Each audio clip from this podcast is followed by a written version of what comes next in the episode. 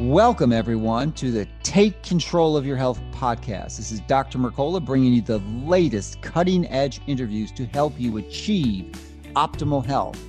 You can receive more information by subscribing to my free daily newsletter at Mercola.com. Thank you so much for listening. So let's get started with this week's latest program to help you and your family take control of your health. Welcome, everyone. This is Dr. Mercola helping you take control of your health. And today we are going up in a little bit of a different tangent and exploring some of the biological impacts of this infection that has driven our society to a near mass hysteria and, and, and paranoia. So, uh, we're going to be talking with Ryan Smith, who is a really clever and well educated person in the uh, area of longevity testing. And, and he's founded a company called TruAge, which is probably one of the best commercial testing systems out there to determine what your uh, biological age, not actually, I'm sorry, your, your, your biological age as opposed to your chronological age. So you could be like my, my, my case, 67 and be biologically 47.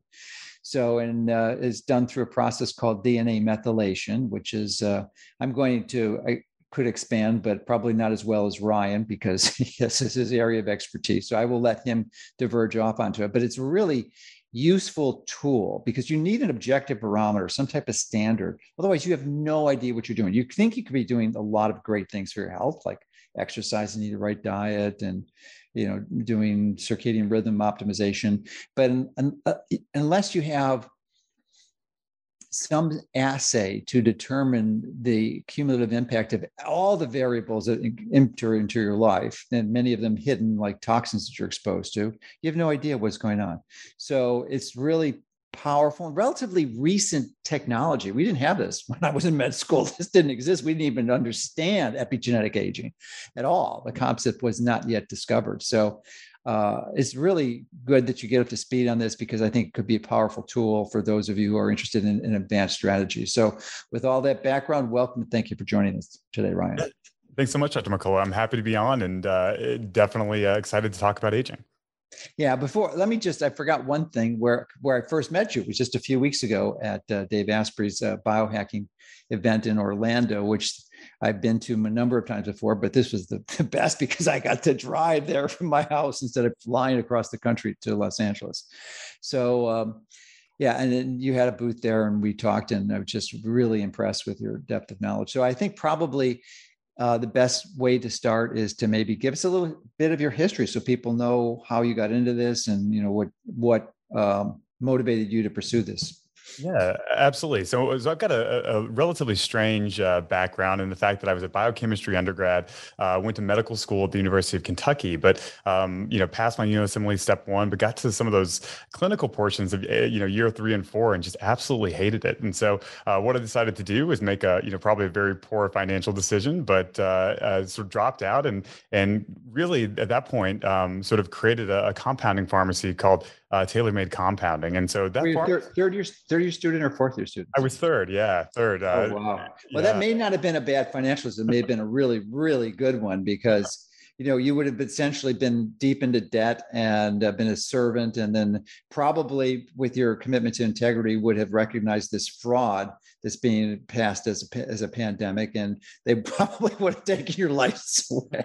yeah, you know, if I had known this this world of integrative, you know, functional preventative medicine existed in, in any reasonable way, I think I probably would have continued. But at the moment, I didn't, um, and, uh, and and so you know, again, you know, sort of decided to to cut my losses a little bit, and and then ended up creating a compounding pharmacy that that really specialized in peptides and, and proteins and really new and innovative molecules.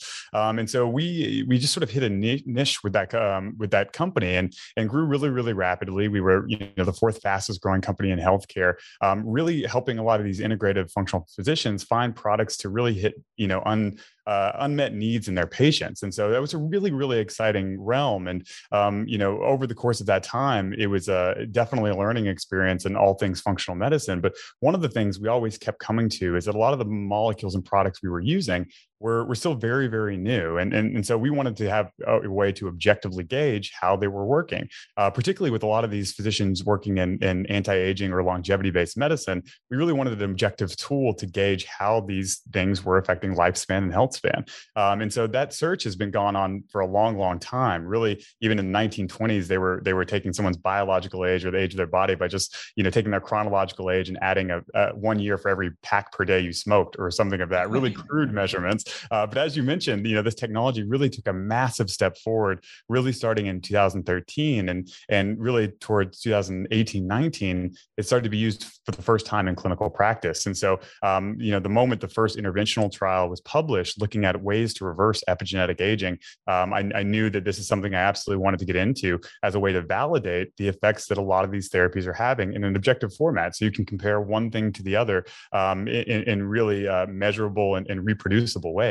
Um, and, and, so that's when we created TruDiagnostic. We created it in, really in March of 2020, right as the pandemic hit, um, but uh, then started doing our first commercial test right around July of 2020.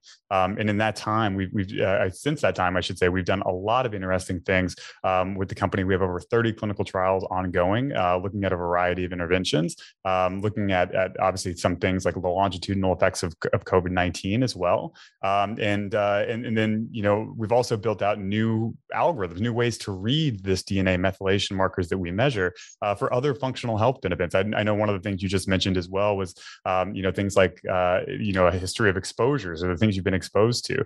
Uh, you know, DNA methylation is a really, really robust platform. It's, but it's also very, very new. Uh, but we even have ways to look at how much arsenic or heavy metals you've been exposed to over your entire life, how many, uh, you know, plastics you've been exposed to. And so this, this epigenetic platform, uh, you know, if there's one thing to take away from this talk, I think that um, it is that this epigenetic platform will change every area of medicine as a, as a diagnostic, which is uh, changeable, um, but also can tell us a lot about different areas of medicine um, and, and really fit a need that we don't have in a lot of diagnostics. And so I'm very excited about the field, but particularly the thing that we focus on in the company is aging, um, how to quantify that process, and then, and then hopefully how to reverse it um, so that we can have you know really really good results on increasing people's health span and lifespan, making them uh, not only live longer but but live a, a quality of life as well.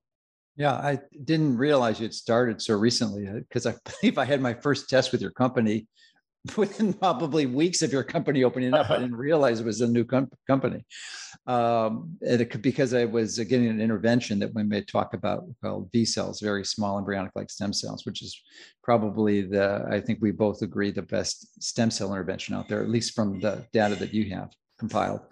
And, um, but uh, before we go diving down that rabbit hole, I was wondering if you could step back a bit and just talk about the DNA methylation and the science. You mentioned the, the timing of it, and you know it's only been around for a few years, but um, just to just precisely describe what it is so people can understand that. I mean, they may have heard the term, but not really under, realize or understand what's going on. And uh, a corollary to that question was: Was it uh, Stephen Horvath that started this whole process, or were there other researchers other than him? Yeah. So, so, um, uh, you know, just to give a little bit of history of, of this platform, um, you know, it, it this idea of epigenetic methylation really starts with one idea, which is that every cell in your body has the exact same DNA, right? If you were to test your your eyes or your your skin cells, they'd all have that same DNA, but uh, they obviously behave very differently, right? Your skin cells are obviously expressing a lot of genes that are different from your heart cells, for instance, and and the way that they ex- change that expression, sort of what genes are turned on or turned off, is via this process of epigenetic regulation. Um, so it sort of is a, a way to tell your genes out of all the different things that you can do on your DNA, which ones should you actually be doing? Um, so whenever these mm-hmm. cells start and then they start to commit to different lineages as they differentiate into different, different types of tissues, they change their epigenetic expression to regulate what genes are turned on and turned off. And so I oftentimes, you know, liken it to a little bit like a light bulb. You can have an engineer look at a light bulb and tell you exactly what it's made for and, and how to turn it on and all that kind of thing. But if you don't know if it's on or off, then you're missing a big point of why that was created. And it's the same with our cells. And so, this idea of measuring how things were turned on or turned off in our DNA expression um, has been known for a long time, but only recently scaled to a platform where we can actually investigate this in large scale. Um, and, and, so, uh, what we measure is DNA methylation. And this is um, sort of the silencing of gene transcription. So, when at the beginning of all your genes, where they have those promoter sites, which uh, we, we sort of measure methylation at those locations which then is as- associated with essentially decreased expression of that gene. Um, the converse process is a process called acetylation, which is sort of a charged molecule which can open up those proteins to allow your genes to be transcribed. And so we measure specifically just that, that negative uh, regulatory process, the DNA methylation. Um, and one other thing I should note is for anyone who's been in this integrative health space, they're probably familiar with this idea of methylation and, and you know, MTHFR and COMT pathways and, and, and things of that nature. This is very different than that. We're not necessarily measuring your ability to methylate. What we're measuring is what the expression is on your DNA. Um, and, and, uh, and as a result, you know, the way that I would, I would tell everyone to think about this is that um, you know, this will be almost uh, as bigger, if not bigger than things like genetic testing or 23andMe type platforms, because instead of just investigating it once in your life, you can investigate it multiple times because these things are changeable. Your regulation of your DNA methylation changes over time. And so um, we can really, you know, due to some advances with big data analysis and artificial intelligence, what we're able to do is actually take large scales of that data. So we can look at over 900,000 locations in your genome to see mm. what hmm. the percentage of methylation is and then we can correlate it to to several different things. We can correlate it to for instance you know, if we wanted to predict athletic performance, we could predict athletic performance. And so the idea, I think, is that right now, um, this platform is absolutely in its infancy, but can be really trained to predict a lot of things if you have the covariate data in large scale. Um, however, aging, particularly aging, was one of the first things to be looked at in this platform because it had such a uh, sort of a high correlation. Um, whenever they first started looking at this, which started with publications right around 2009, they found that DNA methylation was very, very highly related to age in a way that that was correlated, um, you know, very significantly. And so, as you mentioned, in, in 2013, Dr. Stephen Horvath at UCLA um, sort of took the ball and, and pushed it a little bit further, where he created a chronological age trained methylation clock, which with just a, a couple, uh, uh you know, nanograms of DNA could tell you how old chronologically an individual was with their DNA, and and it was very, very highly accurate. In fact, it was so accurate. I think it'll probably uh, end up being considered for a Nobel Prize uh, because it it sort of elucidated this idea that aging, this aging process, um, can actually be quantified very very accurately, but also might even be responsible for a lot of the health considerations we see with age. Um, you know, for for everyone you know out there who's new to this aging idea, it's important to note that aging is the number one risk factor for all chronic disease and death.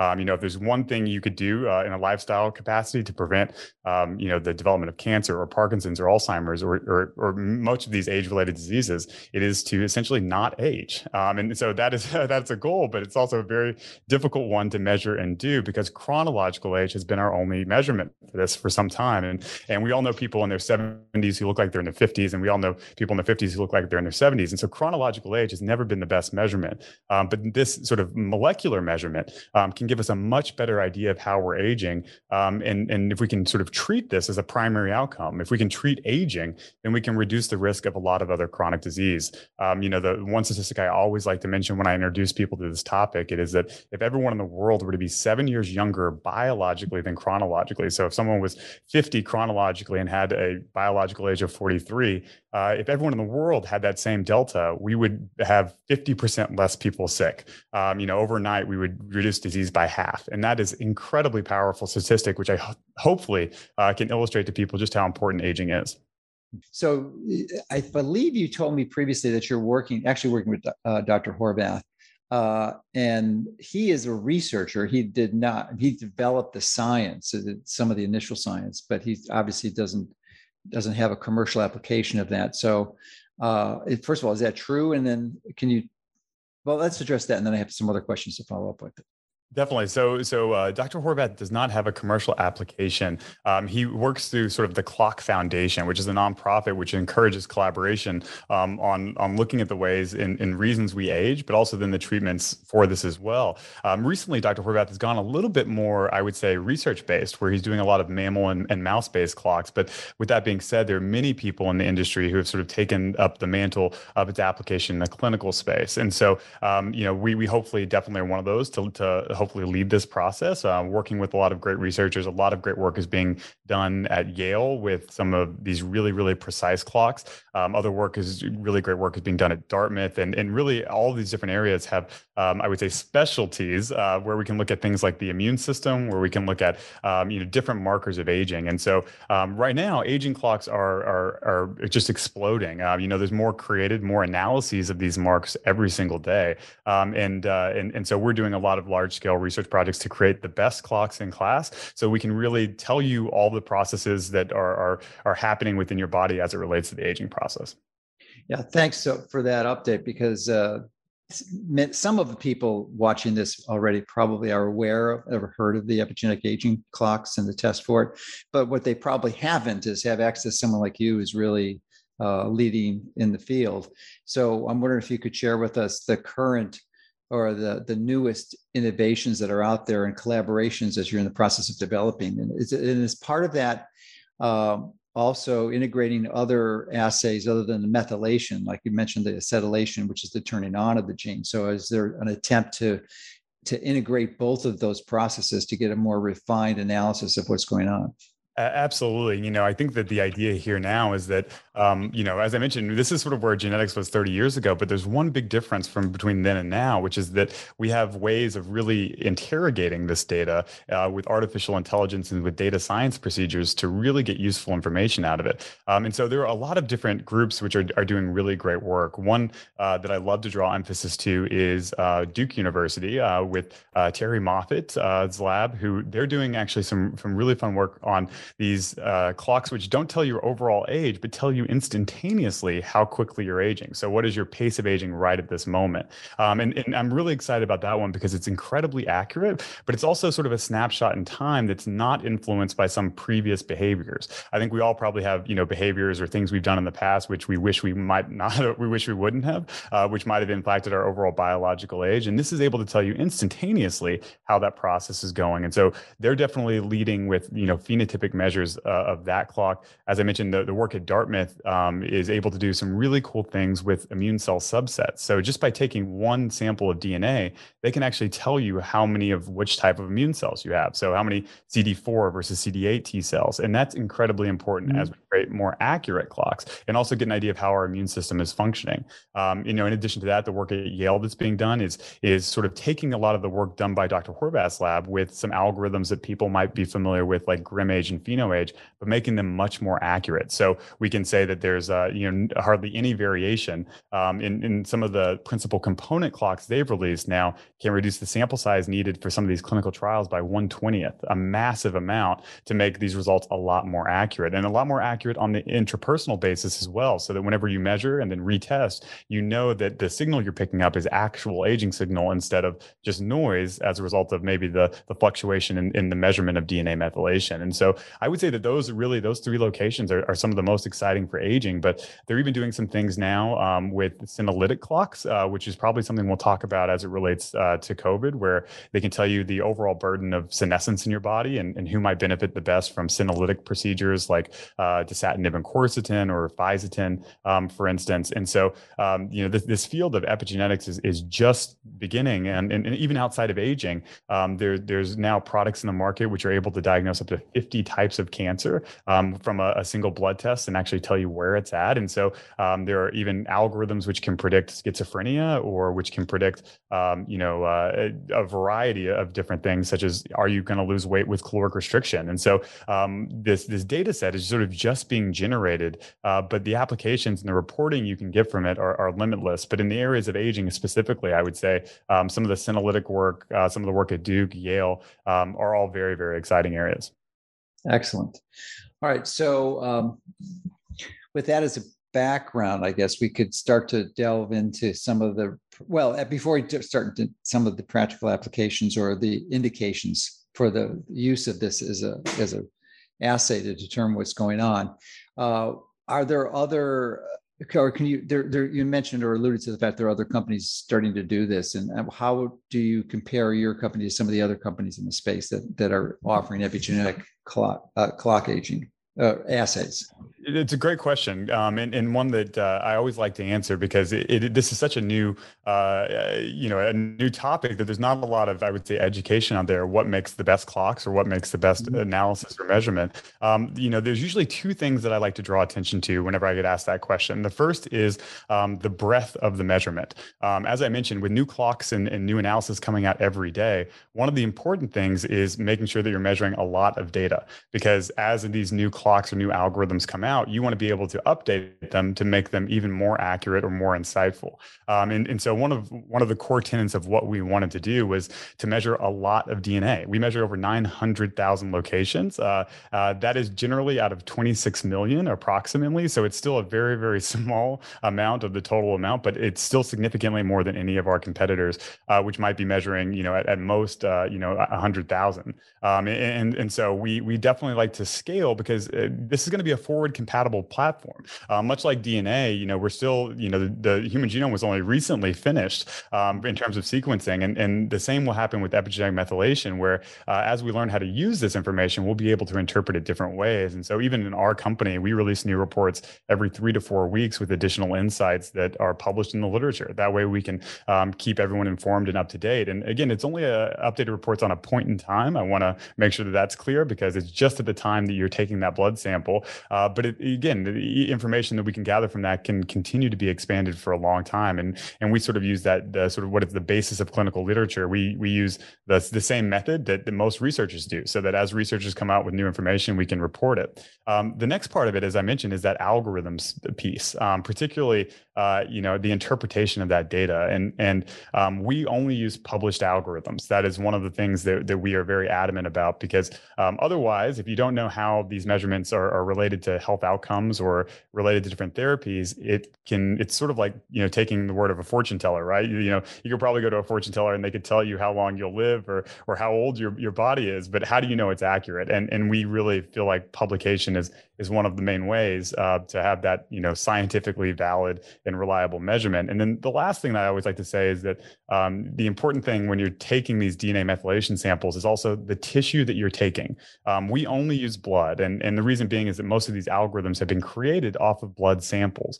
one of the interesting things about epigenetics is that every cell type is different. Um, so, you know, if we were to measure your brain with the same algorithm we measured, uh, you know, on your blood, we would get much, much lower ages than than we would on your blood. And if we tested your breast tissue, for instance, we get much, much higher ages than if we tested your blood. And so the tissue type is very, very important, which is why uh, we only use blood, although it's not as easy to collect. It is definitely more scientifically reliable. And so I would say that, uh, you know, as you're evaluating which epigenetic companies to use, uh, those would be my three criteria. Figure out the algorithms they're using and reporting. Make sure they're they're published. Um, make sure that they're they're measuring, uh, you know, a good number of locations in case you want to know anything about uh, that sample in the future. And then lastly, make sure that they're using a collection method which has been validated in literature as well, which mainly at this point is either blood or skin.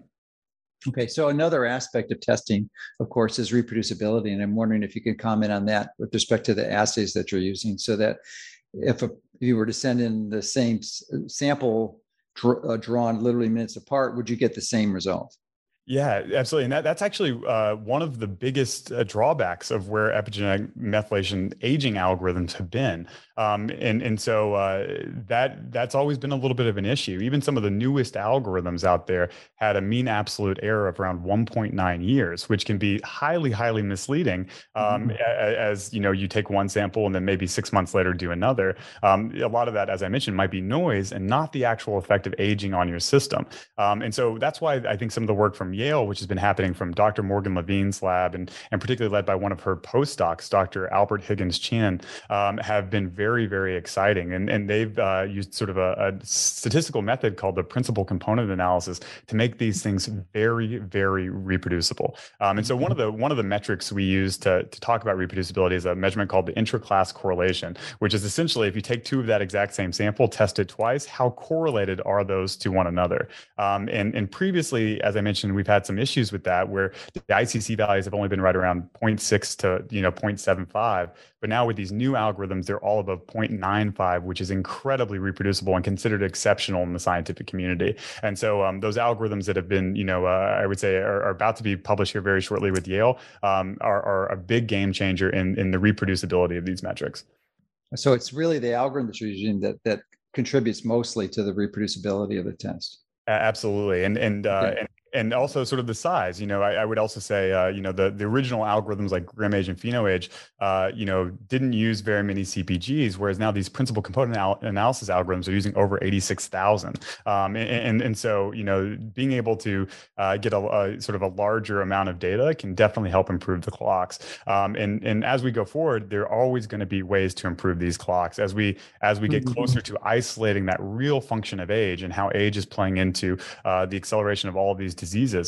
Um, and, and so, so these things need to be, uh, I would say, changeable and modifiable as the data grows, which it's growing at an exponential rate. Yeah, and you had mentioned the you're continuously modifying your reports just about on a monthly basis, and I'm assuming that is the uh, explanation or the uh, interpretation of the data that you, you've compiled with respect to what it, what it means for that specific individual. And I'm, I'm guessing that's because the uh, DNA methylation patterns, which which would suggest turning off certain genes, either off or on, which we can you can demonstrate would would correlate with specific diseases or at least risk for certain diseases. Is that is that the case? Absolutely. Even, you know, to give you a good example, even last week, uh, toward the end of the week, um, there was a study published looking at, uh, you know, how C-reactive protein um, versus DNA methylation measurements of C-reactive protein related to, to brain aging um, and, and, sort of this inflammation um, uh, and how it related to the aging process. And so one of the next reports we'll have will actually use that data to sort of tell people how, what we might think their C-reactive protein is as a result of, of epigenetic methylation. And, and that is a better measurement of brain aging. And so, you know, as this new data comes out, we have the data to interpret it. And, and so we want to provide uh, any of our customers who do our test with, with the continuing updates. And, and uh, generally, even if someone did a test, you know, when we first started, they'll probably be getting updates for the next, you know, decade um, as we continue to, to see how this information and the ability to interpret it progresses. Yeah, good. So one final question before we delve into the more exciting, I think, clinical applications would be uh, a comparison to another effort to uh, assess biological aging, which is telomere length. Mm-hmm. And maybe you can just describe uh, briefly what telomeres are and why you and I both believe that um, epigenetic clocks are far superior. Absolutely. So, so for anyone who's not familiar, telomeres are sort of the end caps of your DNA. They're the sequences at the end of your DNA, which um, over time are slowly shortened. Sort of every time our cell undergoes a replication, we lose a bit of that cap um, on our DNA. And and when this keeps happening, as we get really, you know, a lot older, those can get actually too short and start to we can actually start to lose DNA, which is important to us. Um, and so when that process happens, we can have the cell essentially have some problems. Um, and, and so telomeres for for many many years have been thought of as uh, sort of one of the, the best gold standards for aging because it's a process which highly correlates to how old someone is because they're going to have more replications and more cellular turnover as they get older. Um, and, and so, um, unfortunately, though, telomeres, uh, you know, in several biological reviews, and I would say don't take my word on this, but, um, you know, in these head to head comparisons, DNA methylation is significantly more correlated to the aging process than telomeres. And more importantly, it's also pred- more predictive of health outcomes. So, if we're really trying to predict the results, the sort of the disease and health span related things which are associated with aging. DNA methylation is a much better way of doing that. Just to give you an idea, the R value between age and telomere length um, it fluctuates right around 0.3, whereas the R value for some of these DNA clocks with age is is sometimes over 0.9. And so there is a, mm-hmm. a you know significantly higher correlation. It's better at predicting health outcomes. Um, but with that being said, telomere length is still one of those things that is a is a biomarker of aging. It, it is a separate process. If you were to make sure that the telomere length never decreased in a cell, you'd still see methylation related biological aging. And if you made sure that the, the methylation age was reset, you would actually still see telomere length um, aging. And so there's two separate processes. But, um, you know, in, in a recent review, they actually looked at, at twins um, and, and tried to ascribe how much of the difference uh, in their aging process was affected by these different markers. And, and they, they said right around 2% of the variance in phenotypic aging was due to telomere length, whereas right around 35% of that was based on these epigenetic methylation clocks. Um, and, and so just to give you a relative idea of scale, while they both might be important, we definitely would think that the DNA methylation clocks are, are significantly better. But with that being said, we also actually can estimate your telomere length via just DNA methylation. And that's one of the reports that we do. Excellent. Well, thanks for that great answer. And let me just uh, interject uh, uh, definition or at least an explanation of, of something you mentioned. I think many people who haven't studied science wouldn't be aware of and that's the r value. You quoted a number of 0.3 correlation with the telomeres versus 0.9 with the dna methylation and that r value can go anywhere from zero to one. Zero being absolutely no correlation and one being a 100% perfect correlation. So you could th- i think you can see it a 0.3 is it's pretty poor versus 0.9 which is pretty pretty close to being perfect so, uh, but that was a perfect segue into the next uh, portion that we'd like to discuss, which is the clinical applications.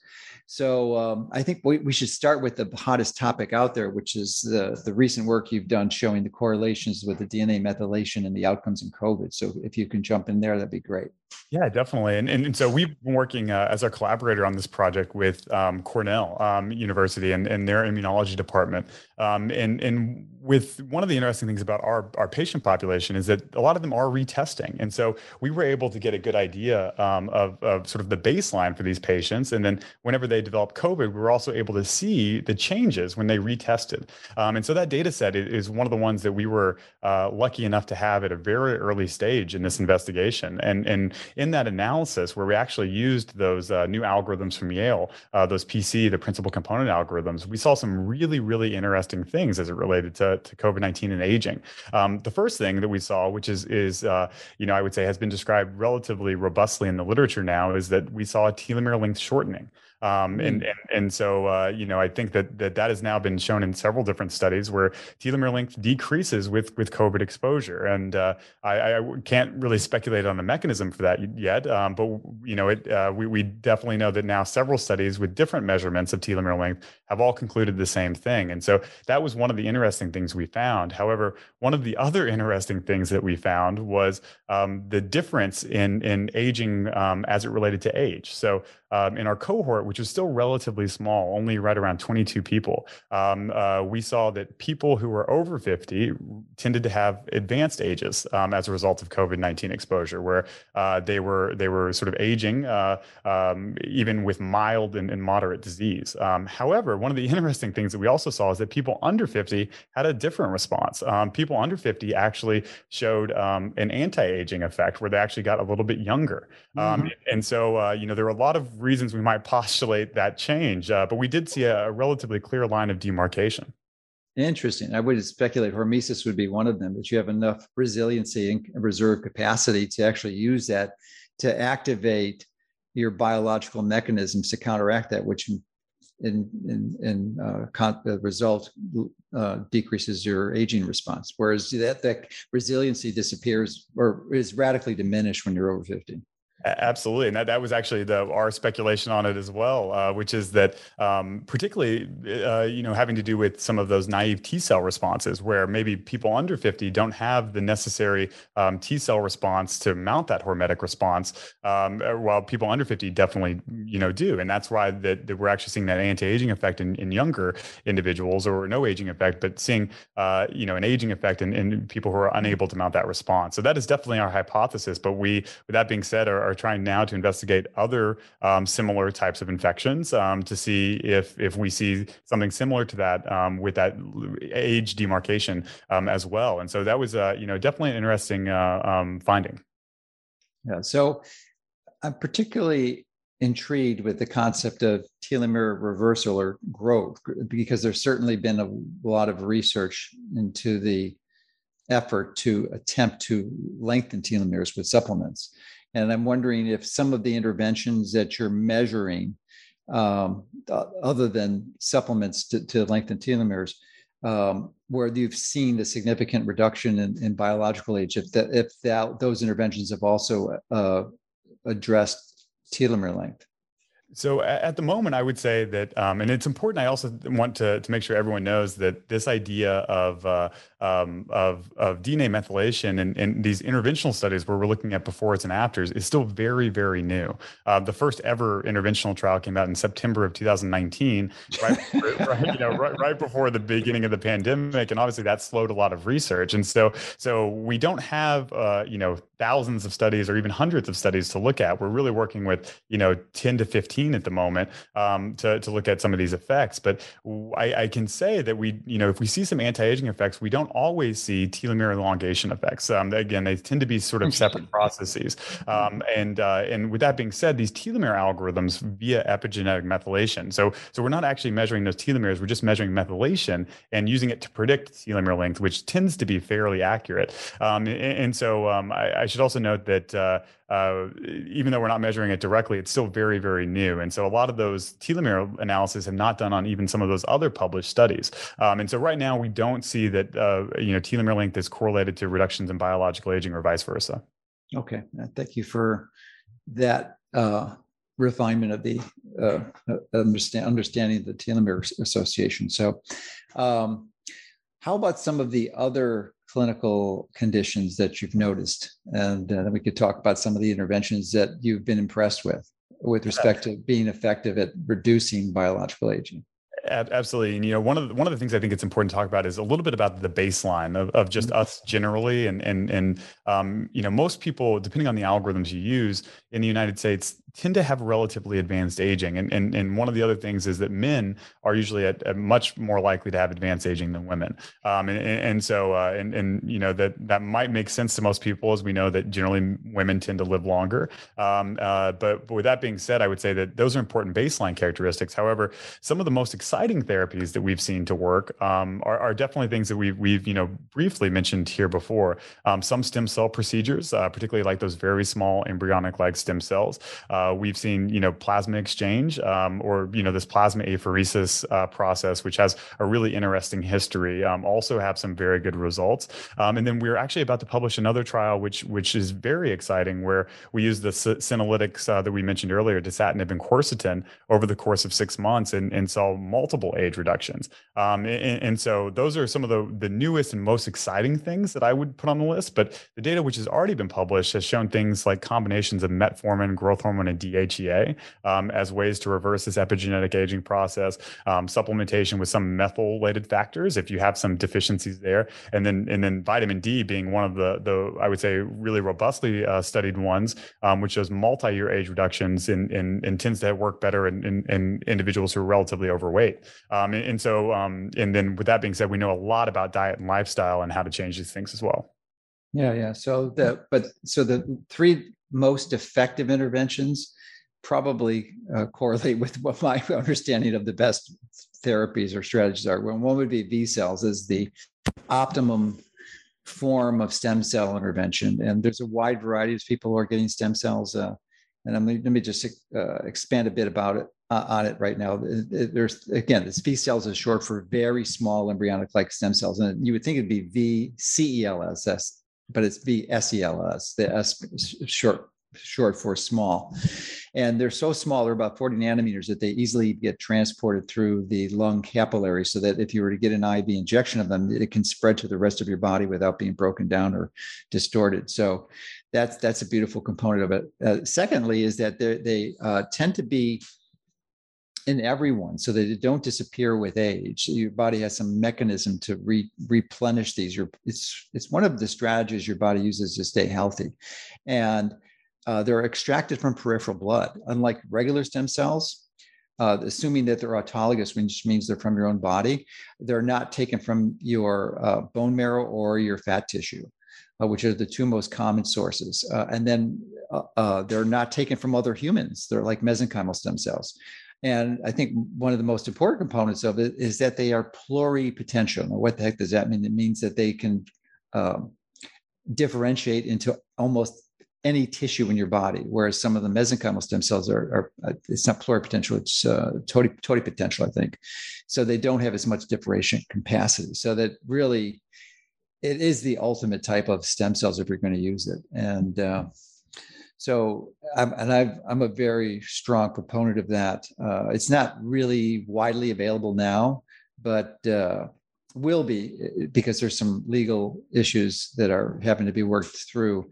But uh, it will be probably in 2022 most likely. And at that point you know i couldn't recommend it more heartily. Essentially it's very similar maybe people might have heard of a PRP, which is short for platelet, platelet rich plasma.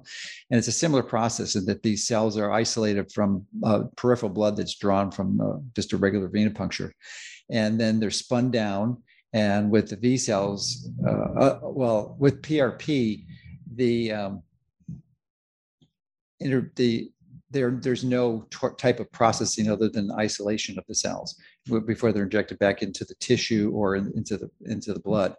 Uh, but with the VSELs, they're actually activated with a laser, which sort of reawakens the cells and uh, allows them to differentiate it uh, or, or, to be activated so that they can uh, respond to the environment that they're placed into and reproduce into the appropriate tissue. So um, that is the the best form of, of VSELs. But then we've also got the um, the senolytic. So you got the VSELs. I just started for the expansion on that, but it's a topic that most most anyone has not heard of. Uh, and then you've got the plasmapheresis, which you could probably go into some depth on this. And then we got the senolytic therapy.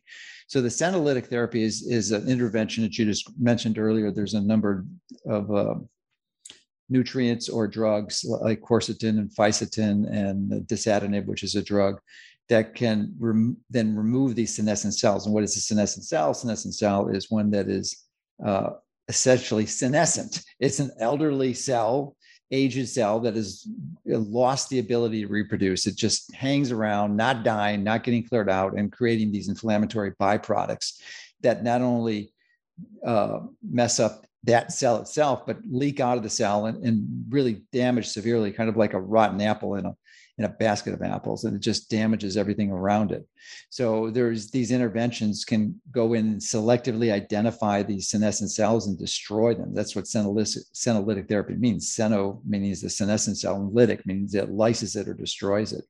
So of those three, have you, and you can maybe talk a little bit more about plasmapheresis because I, you know, I'm just yeah. you you have a better understanding than I do, and uh, if you could just rank them, and, and, from what you've seen in the limited, and, and I completely understand it's this is relatively new knowledge, and you're still in the process of compiling the data. But from what you've compiled so far, how would you? Curious yeah. as to your ranking of them.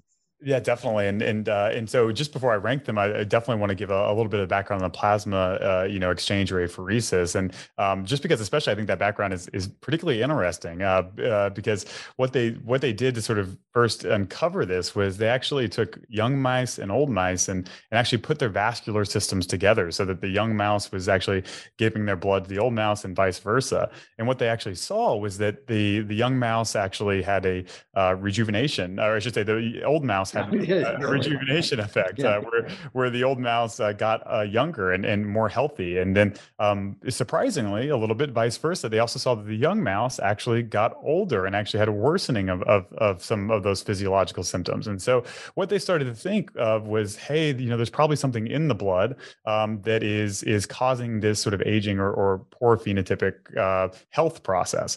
And and, and so um, so that sort of began this investigation into what markers in young blood versus versus you know adult blood um, you know are, are different and, and how can we maybe influence this type of process? And, and and to you know without going too much into it one of the evolutions of that was this idea of taking someone's own plasma um, you know taking it out of their body filtering it um, putting in a few other ingredients and then reinfusing it um, almost as a way to to decrease some of those um, unfortunate or maybe anti or those aging pro aging um, different molecules or signaling molecules and, and so with that you, you know some of the some of the data on that has been done with things like the AMBAR trial, where they've looked at um, Alzheimer's and and you know using this as a therapy to prevent cognitive dysfunction with age, and they've got really really great results. But we've also, I would say, in um, in both mouse models, uh, actually via some of the work with Dr. Horvath, um, and in in some of the clinical trials that we're actually running now, are seeing anti-aging effects of just that that plasma exchange process. And, um, and you know one of the things that that we really try and look at as we look at these therapies is multi-year intervention changes,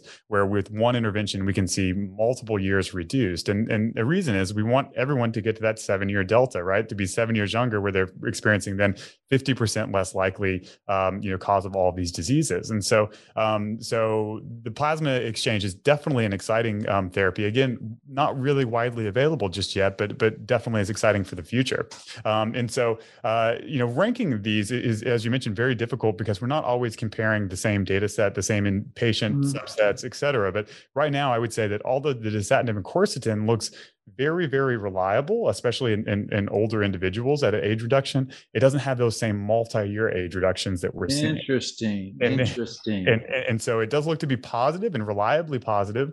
Um, it doesn't have, you know, some of those multi-year age reversals and that same, as big of a gap as we're seeing with maybe VSELs or plasma exchange. Um, and I would say with the VSELs and plasma exchange, we're seeing, we are seeing some of those multi-year age reversals, even just with one or two procedures. Um, we're not sure how long that, that, that lasts yet. We're not sure if they're, uh, you know, two months later or a month later that it might reverse, but we are seeing, um, you know, just after a procedure and over a course of a couple of weeks that we're seeing age reduction in, in, in, in a very, very significant way. And so, um, you know, I, I, would say that uh, between those three, which are the most exciting, I think that um, I would put, you know, the VSELs so far, as well as the plasma exchange at the top, and then, uh, you know, at a, a, relatively far second, the the senolytics. Although, again, I, I, think that you know any of these age treatment protocols are uh, better off with multifaceted, multi-targeted pathways, and so I think that the combination is, is also something that can be very exciting. My goal is to get like a 40 year reduction since I have access to these therapies and be one of the people uh, lower it most effectively. So, but I'm, I'm curious.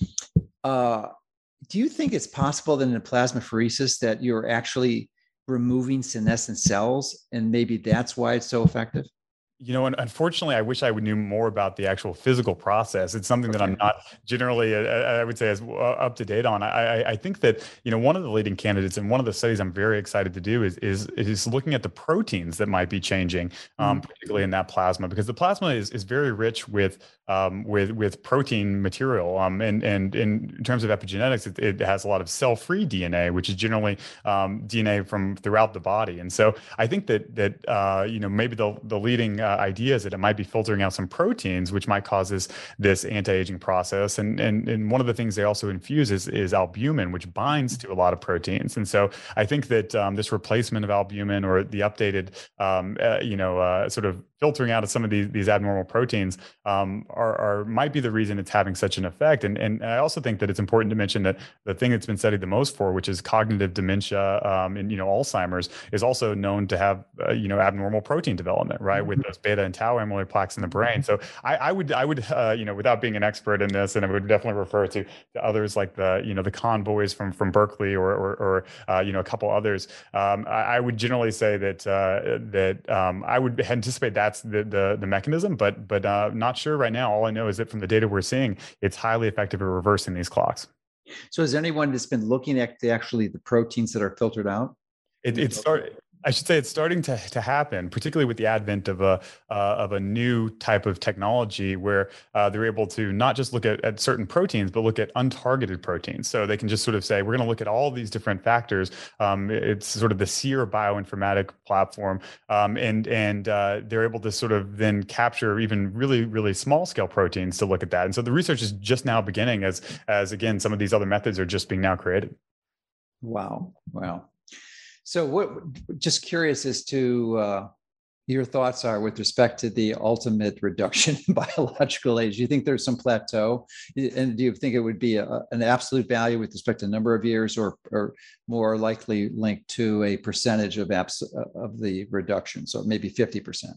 Yeah, you know, the early evidence that we've seen in our patients is that uh, that is probably going to be more of a percentage um, because some people uh, have, uh, you know, even genetically are predisp- predispositioned to have worse epigenetic ages, um, and so I think mm-hmm. there's probably some factors which are uh, unfortunately immutable, which might then uh, be reflected in that percentage rather than the absolute. Um, but you know, some really exciting work is being done here. Um, uh, you know, one of the things that people are really excited about is this idea of cellular reprogramming, and mm-hmm. um, this has gotten a lot lot of news recently because of a company in the anti-aging space who was just created by Jeff Bezos and is really well funded. Actually, I think uh, Dr. Horvath is actually going to be going to this company called Altos Labs to work on some of this cellular reprogramming, where um, there's actually a step in in, in embryogenesis, right? Whenever we're we're creating a, a you know a, a, new human, where the epigenetic clocks are reset completely, mm-hmm. uh, they're reset to, to stage zero, and so um, there are a lot of uh, people who believe that with certain um, type of things, particularly one thing called the Yamanaka factor, which is a combination of obviously proteins, uh, can reset that epigenetic clock.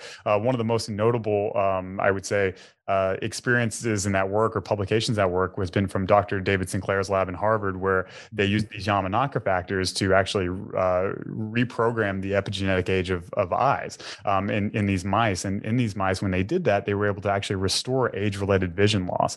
And so I, I think that um, you know with the therapies that we're working with now, there's probably going to be a plateau, and a plateau that is is still, I would say, a proportional or percentage-related um, uh, uh, factor. But I think that in the future, if the cellular reprogramming works works out, I think it uh, could be very, very exciting. Um, it, it's just a matter of uh, you know when it will actually be commercialized, as it's a much more riskier strategy.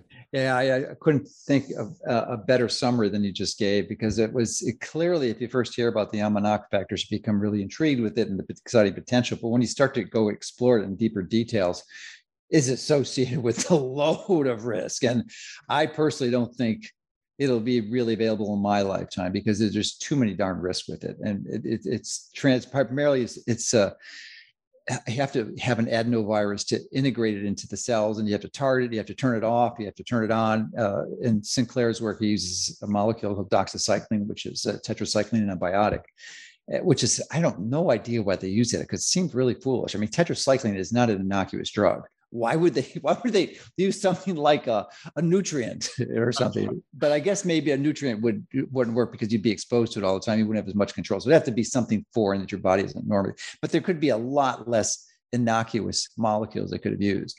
So i i'm i'm excited about the potential like you but i'm i'm a bit more concerned about the toxic unintended side side effects of this. I, couldn't agree more. Yeah, no, I couldn't agree more. You know, one of the one of the other things that we're particularly highlighting are things that everyone can do because although we might be talking a lot about these more uh, you know exotic and uh, type therapies which have multi-year age reductions, there are things that everyone can do today to reverse their epigenetic age just through diet and lifestyle and, and nutrition um, and, and and you know some of those other things. And so I think that um, you know for anyone who's contemplating doing this testing or even you know working on their own aging process, um, I, I, would say that uh, you know if don't, don't be uh, scared if you can't get some of these procedures because you can still have an impact and, and still make a very good impact over time. Yeah. So why don't we just dive into that now? I can give you my uh, I concepts or beliefs what I think would be some of the most powerful, and that's would be uh, probably vitamin D optimization to 60 80 nanograms, uh, optimize metabolic flexibility, so not be insulin resistant. Usually, the clinical side effect of that is being overweight if you are insulin resistant. Uh, and then um, probably exercise, I think, would be my top three. Well, what, what is so have you looked at these when you're, I, I don't know if you do when you, when you get to send the sample and I don't think that you do like an analysis of their lifestyle events. So you may not have been able to compile the data on that, but uh, what what are what are your comments on the most effective interventions. You're exactly right. It, it, you know, I would say that um, you know one of the things that although the interventional trials have been limited because it's so new, one of the interesting things is that we actually have a lot of epidemiological data um, because we can actually take samples which have been biobanked for the last 40, 50 years. Oh, good point. And, and then yeah. look at, at how these factors are affecting. And, and so, you know, one of the things you mentioned, insulin resistance, and, or I should say, uh, you know, insulin sensitivity, vice versa. Yeah, um, yeah. Insulin sensitivity is, is definitely a big factor there. Um, as as as we know. And so I would absolutely agree with that. I would also say, you know, we actually do have one interventional trial on the vitamin D, which is that um, in in in just 16 weeks, over the course of 16 weeks, uh, uh, there was an average of, of right around 1.8 years of reduction from overweight individuals who were taking 4,000 IU per day of vitamin D. And, and again, whenever we're talking about multi-year age reductions, that's hard to do. Um, you mm-hmm. know, 1.8, and, and so again, those patients were were definitely a, a, particular subset. So I wouldn't say we see that change for everyone, um, but but vitamin D definitely seems to be positive. Um, you know, with exercise, exercise is actually a very interesting one. Um, and actually, a lot of the things that we see are very similar to what we see with exercise, where you know some is great, but too much can actually be a negative thing. Um, mm-hmm. Where we sort of see, uh, you know, there, there's definitely a sweet spot, um, and and we think that's because you know, particularly in a lot of our professional athletes or Olympians uh, who undergo a lot of, of physical activity, we probably see more increased reactive oxygen species. Uh, you know, a, a, sort of a worse ability to deal with all these constant insults which are happening. Um, and, and so we actually see similar things with even like drinking alcohol, for instance, where you know one to two drinks of beer or wine per week are actually associated with better ages, whereas you know uh, heavy drinking is is associated with around 2.22 years of of of negative age acceleration, or I should say, sort of age acceleration, which is a negative thing. Um, and and so um, so you know, I think that there's a definitely a sweet spot. But but the one lifestyle thing which surprised me, um, you know, we can consistently see again and again and again is the impact of stress and stress management. Um, you know, I, have never been a huge one for mindfulness or meditation because I always sort of ask myself as I'm sitting there, am I doing this right? Is this, am I mm-hmm. accomplishing what I intended? And, and, and what we see now is that the people who, who do mindfulness, who do meditation, who have stress reduction strategies in their life tend to age at a much slower rate. And so um, that was one of the biggest and most surprising things for me um, as, as someone who's not always attributed, um, you know, too much of a, of a medical, uh, uh, I would say, um, impact of, of stress. It is absolutely one of the things that we see move the needle in the biggest way. Okay, good. I just want to comment on the vitamin D. Uh, I'm not surprised that they, they found that in that study you quoted, but my guess is that you really uh, this is so pervasive because I've been studying vitamin D for so many years, but but the almost the vast majority of studies published on vitamin D, they fail their in their methods miserably because they fail to actually measure the blood level. And my guess is they did they did that in the study that you quoted because they probably gave these overweight individuals 4000 units of vitamin d. Well it doesn't matter. They can 4000 or 40000 it really the key is that you have to move that uh, vitamin d level into the 60 to 80 nanograms per milliliter sweet spot to activate optimized uh, epigenetic regulation of the DNA to, to get the benefits. So, uh, so that that would it's a simple thing that people can do, and it, it's really one of the most powerful interventions for health. Is just to go out and get your blood tested, and you don't have to get a doctor's order. You can get these tests online. You could. It's a little bit painful, but you have to prick your finger and you put about I don't know 10 12 drops of blood on these uh, cardboard blotters and you mail it in the in, in a few weeks you get your results so simple to do and it's so so powerful uh, and then I think the other thing that may be on par with that that we didn't discuss, but you know, there's the, the Harman free radical theory of aging, which is subsequently being modified to the mitochondrial free radical theory of aging. Um, I believe is is appropriate here because they, really it's all about oxidative stress and the generation of free radicals. But we the huge mistakes were made in applying this to anti-aging. Is that people were taking massive amounts of antioxidants, which indiscriminately suppressed these free radicals, some of which are highly beneficial. So you need to selectively target them. But ultimately, the reason oxidative stress is such an issue is because you have these damaging molecules that are floating around the body, but if there's no target for them, and this is the key that I only understood just relatively recently, then they're not going to really be that dangerous. So, what is the target? The target is unsaturated fatty acids, which get embedded into your biological tissue for years, years. So when you eat sugar, yes, it's not good because it could lead to insulin resistance. We already said that that's an issue, but you can change that insulin resistance in literally days or weeks. But to, to change the molecules that, that are highly susceptible to this oxidative stress would take years, many years, sometimes five to 10 years. So the, the, the um, consequence of this is that to reduce the, the most dangerous form of fatty acid, which is an omega 6 fatty acid called linoleic acid, and it's pervasive in our diet. Uh, historically, we've had like 1% to 2% of our total calorie intake was linoleic acid. Now it's 20, 25%. And I, there's like little to no doubt in my mind, and I could be wrong, but I don't think so, that this is the, one of the primary culprits for the massive increase in epidemics of degenerative diseases that we experience is this linoleic acid input, which just gets embedded in the cell membranes, the the, the, uh, the and are just predisposed to these free radicals that get generated, and this just sets off this oxidative uh, cascade that damages all these tissues. So. Um, to me, the vitamin D optimization and just uh, eliminating almost all linoleic acid in your diet, because if you're eating food, you're going to get enough. It, this is essentially your body can't make it, but it's in virtually every food you eat. So the key is you know, no seed oils, no vegetable oils, no chicken, no pork. Stay away from sauces in restaurants or salad dressings because it's all loaded with this garbage. And uh, I think that could go a long way. And I'd love to see some studies being published on this because I, I think that the results would be outstanding. Unfortunately, it would have to be long term. You can't, it's not a single intervention like B cells. You'd have to do it for years before you see the results.